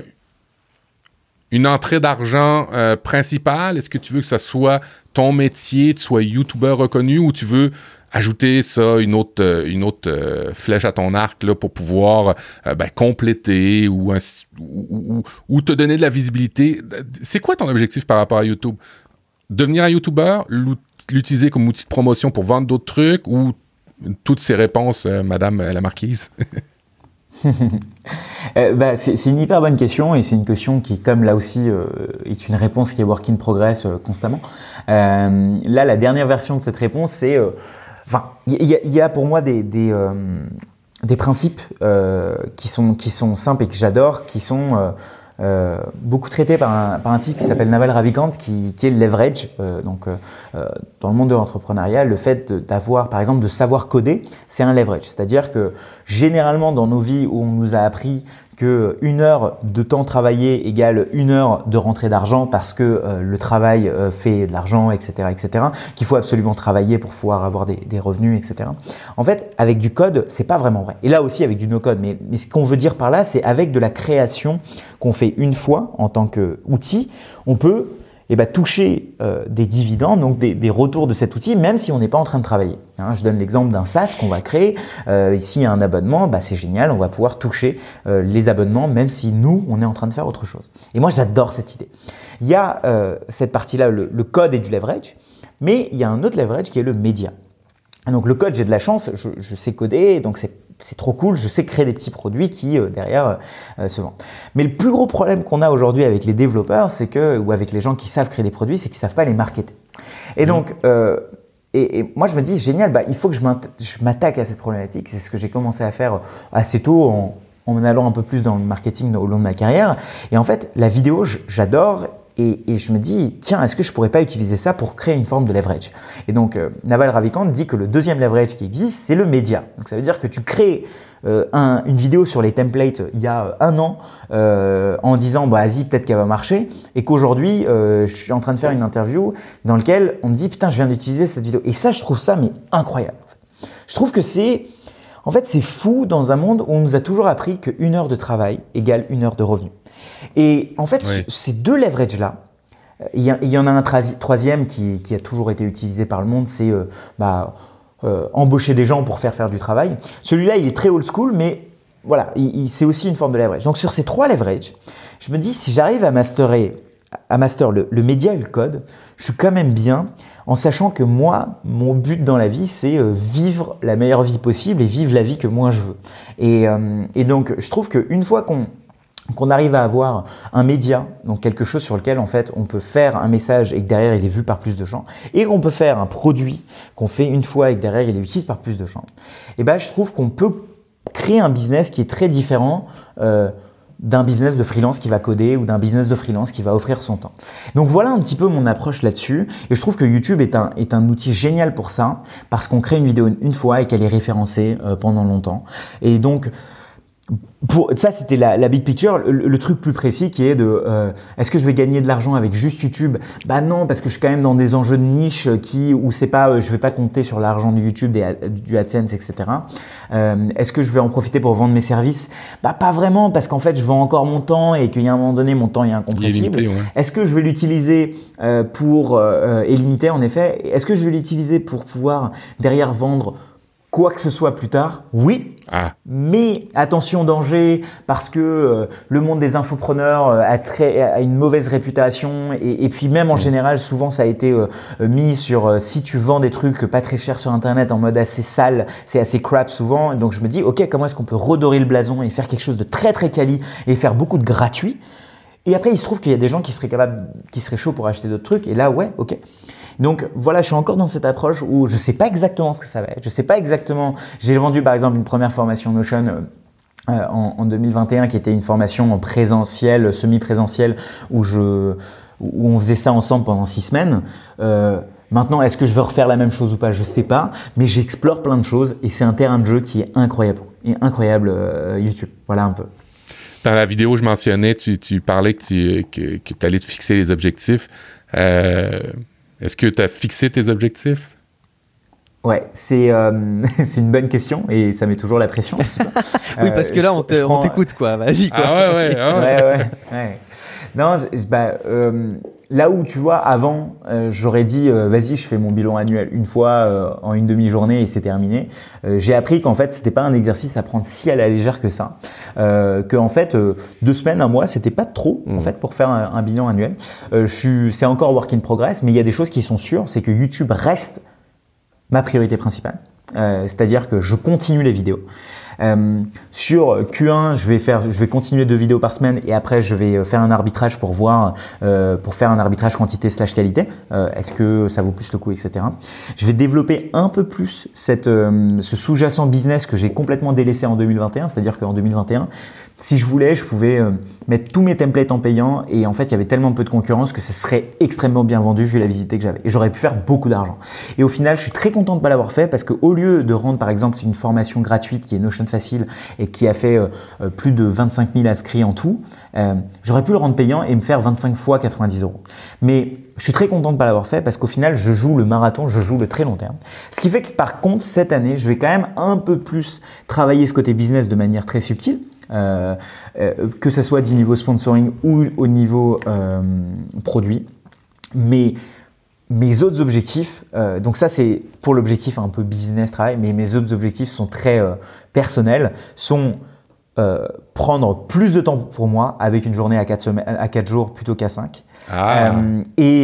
Et travailler sur mon alimentation et le sport parce que j'adore ça et quand t'es dans le guidon c'est pas possible. Donc en fait j'ai 3 objectifs principaux qui sont YouTube, toujours nombre de vidéos et derrière un produit ou des produits, et puis sinon c'est des objectifs plus personnels avec alimentation et sport et du temps pour moi, c'est-à-dire faire du non-travail, et ça c'est top. Ouais, c'est vraiment top, c'est une tendance très lourde, le 4 jours semaine. Alors, tu t'inscris là-dedans, c'est bien.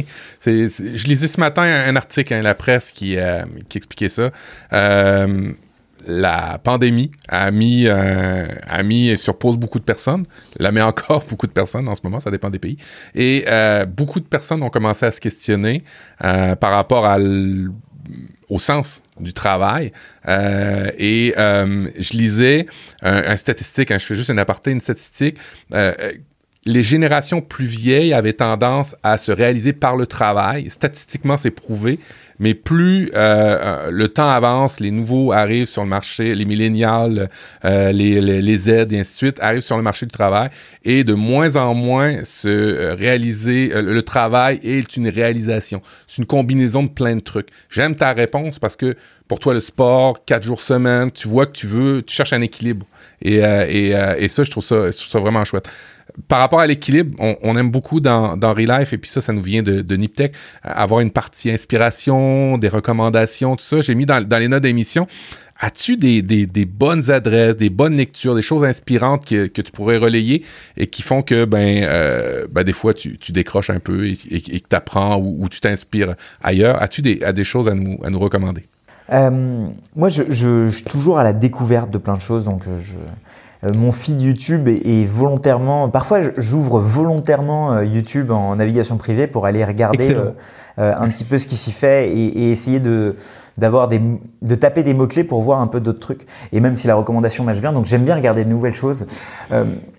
Moi, j'aime beaucoup un monsieur qui s'appelait Jim Rohn, parce que je crois qu'il est mort depuis, et qui avait fait un bouquin qui s'appelait The Exceptional Art of Living, que j'aime beaucoup,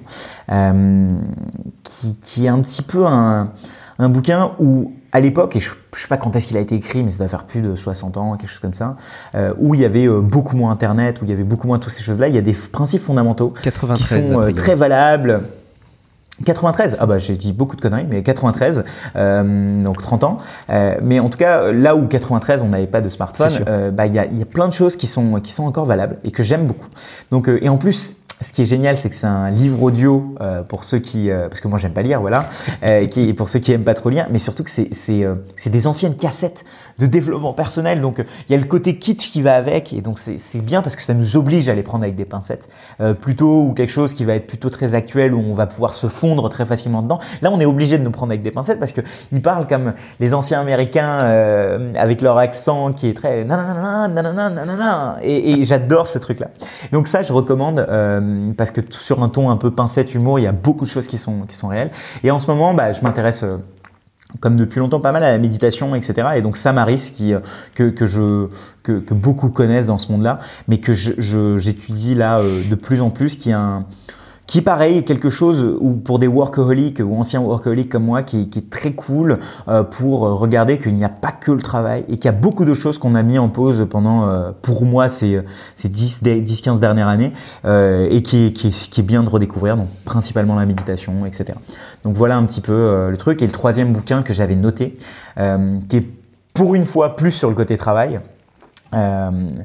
qui est E-Myth, donc le mythe de l'entrepreneur, qui parle de ce mythe d'entrepreneur dans lequel l'entrepreneur, c'est celui qui ouvre sa boulangerie ou son magasin de cookies et qui est génial, qui va être son propre patron, qui est le mythe qu'on nous a toujours donné en France ou aux États-Unis, mais sauf que la réalité, c'est que ça marche pas parce que tant qu'on est nous-mêmes propres employés de notre propre entreprise et un petit peu esclaves de notre propre entreprise, c'est encore plus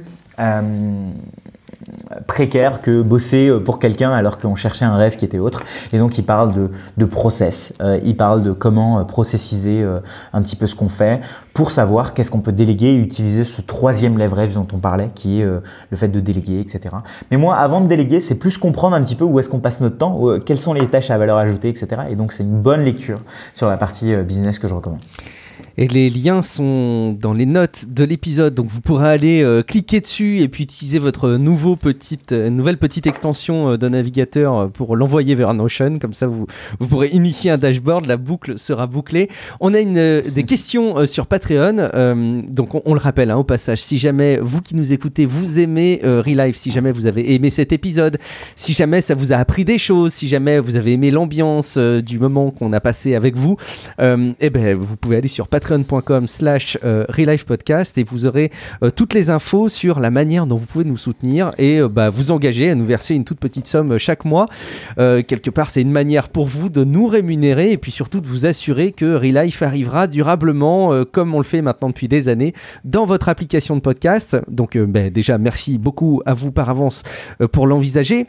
Et puis donc je vais reprendre la question de Zizou, alors quelque part il y a une double question et je ne sais pas très bien à qui s'adresse finalement la première question, mais est-ce que c'est facile de lever le pied niveau taf sans culpabiliser? J'allais dire moi j'ai de base énormément de mal, mais j'y arrive de plus en plus et c'est peut-être aussi un indicateur qui montre que je suis de plus en plus vieux, parce que j'ai l'impression que c'est aussi quand on vieillit qu'on y arrive mieux. Je ne sais pas si c'est ton cas, Matt, Shubham. Matt peut-être à commencer, est-ce que c'est facile pour toi de lever le pied au niveau du boulot sans culpabiliser? Très facile. Il y a qu'à voir ton fil Instagram pour se rendre compte que tu profites de tes journées off sans culpabiliser pour aller explorer la neige canadienne, c'est ça? Mais ouais, exactement. Mais la question est super intéressante par rapport aux objectifs de Shubham et je pense que tu pourras peut-être pas répondre tout de suite. Ça va peut-être dans quelques mois, tu pourras nous répondre. Je sais pas si tu avais un commentaire par rapport à ça. Est-ce que tu es capable de lever le pied sans culpabiliser en ce moment? C'est déjà non, c'est pas facile. Surtout pour quelqu'un qui dans sa tête a une image de soi-même, parce qu'on a tous des images de soi-même, est extrêmement ambitieux, extrêmement hard worker et avec cette valeur que je pourrais toujours y arriver en travaillant plus. Parce que j'ai certains noms peut-être que d'autres ont, certains dons que je n'ai pas peut-être que d'autres ont. Donc en fait, quand on a ça qui est hardwire dans notre cerveau, c'est très difficile de le déwire, donc de l'enlever, de débrancher ses prises. Non, c'est pas facile, clairement. Mais c'est pour ça que mettre des objectifs forts là-dessus et de s'y tenir, etc., et d'essayer de s'y tenir. Parce qu'en fait, là, je l'annonce, mais je sais que le 4 jours par semaine, ça va être compliqué, je vais avoir des pulsions. Et surtout dans mon métier où, en fait, où est le travail? Est-ce que je suis en train de travailler? Voilà, c'est ça. Tu vois? Donc, en fait, c'est plus ces barrières-là qu'il faut savoir un petit peu maître, mais voilà, c'est quelle vie on veut mener, c'est plus ça. Et donc sur ça, en fait, je pense qu'un des grands trucs, c'est essayer de se faire coacher là-dessus, essayer de peut-être de travailler avec des gens qui ont déjà passé ces problèmes, essayer de voir les gens qui réussissent, les gens qui n'ont pas réussi, pourquoi. Et donc étudier ça, pour moi, n'est pas un travail, parce qu'on va vers du mieux. Et donc, non, c'est pas facile. Si je demande à ma copine, non, évidemment que je n'y arrive pas, parce que je suis là à 21h, parce que pour elle, par exemple, il n'y a pas de différence. Voilà. Et qu'il y a des fois, je vais être en train de regarder à 22h pourquoi le statut EIRL est plus intéressant que SARL. Enfin, et donc, en fait, pour un passionné, c'est difficile. Mais maintenant, est-ce que c'est facile? Non. Est-ce que je vais y arriver? Parce que, évidemment que oui, parce qu'en fait, c'est comme tout où je me dis que quand je me dis quelque chose, je vais y arriver. Mais voilà, c'est un challenge. Mais pour un et c'est d'ailleurs le titre d'une de mes vidéos qui va bientôt sortir parce qu'elle n'est pas encore tournée, mais j'ai le synopsis en tête, qui est est-ce que c'est vraiment possible de prendre une pause pour un entrepreneur, en fait? Est-ce que c'est possible ou pas? Parce que ne pas travailler sur ne veut pas dire ne pas réfléchir à… Et il y a une grande différence entre ne pas réfléchir à et ne pas travailler sur. Et en fait, souvent, quand on se dit « j'ai arrêté de bosser pendant le week-end », ouais, mais combien de fois tu as sorti ton smartphone pour ouvrir une application qui était de loin ou de près « related to work », reliée à ton travail.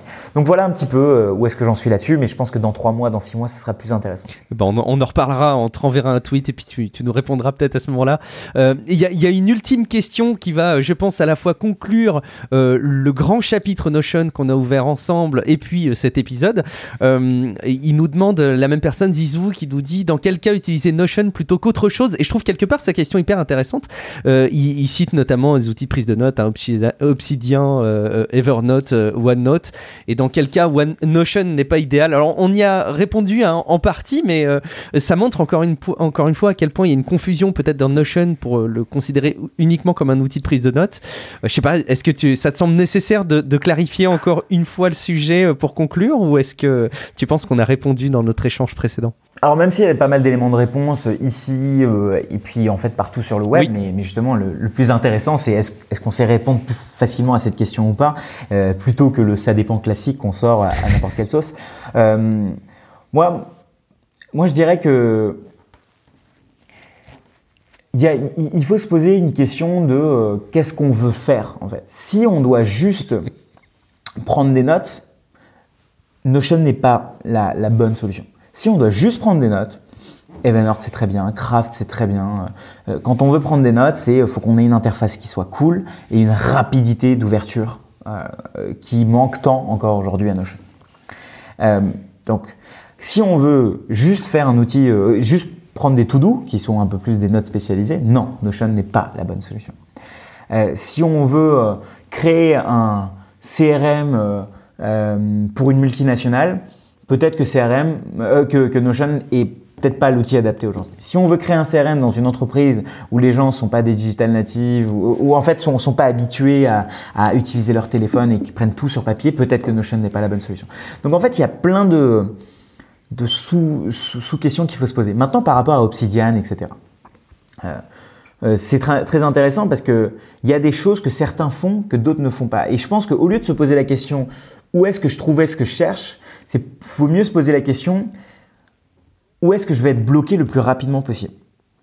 Parce que c'est comme se dire voilà comment dire un truc où on va être bloqué. Là pour le coup j'aurais pas d'exemple. Mais par exemple quand on est sur Notion et qu'on veut à un moment donné créer un système de pages qu'on va pouvoir partager à des gens qui va être lié à d'autres entités, Obsidian ça va peut-être pas le faire en fait, parce que Obsidian c'est génial pour la partie liaison. Par contre sur la partie dashboarding, c'est-à-dire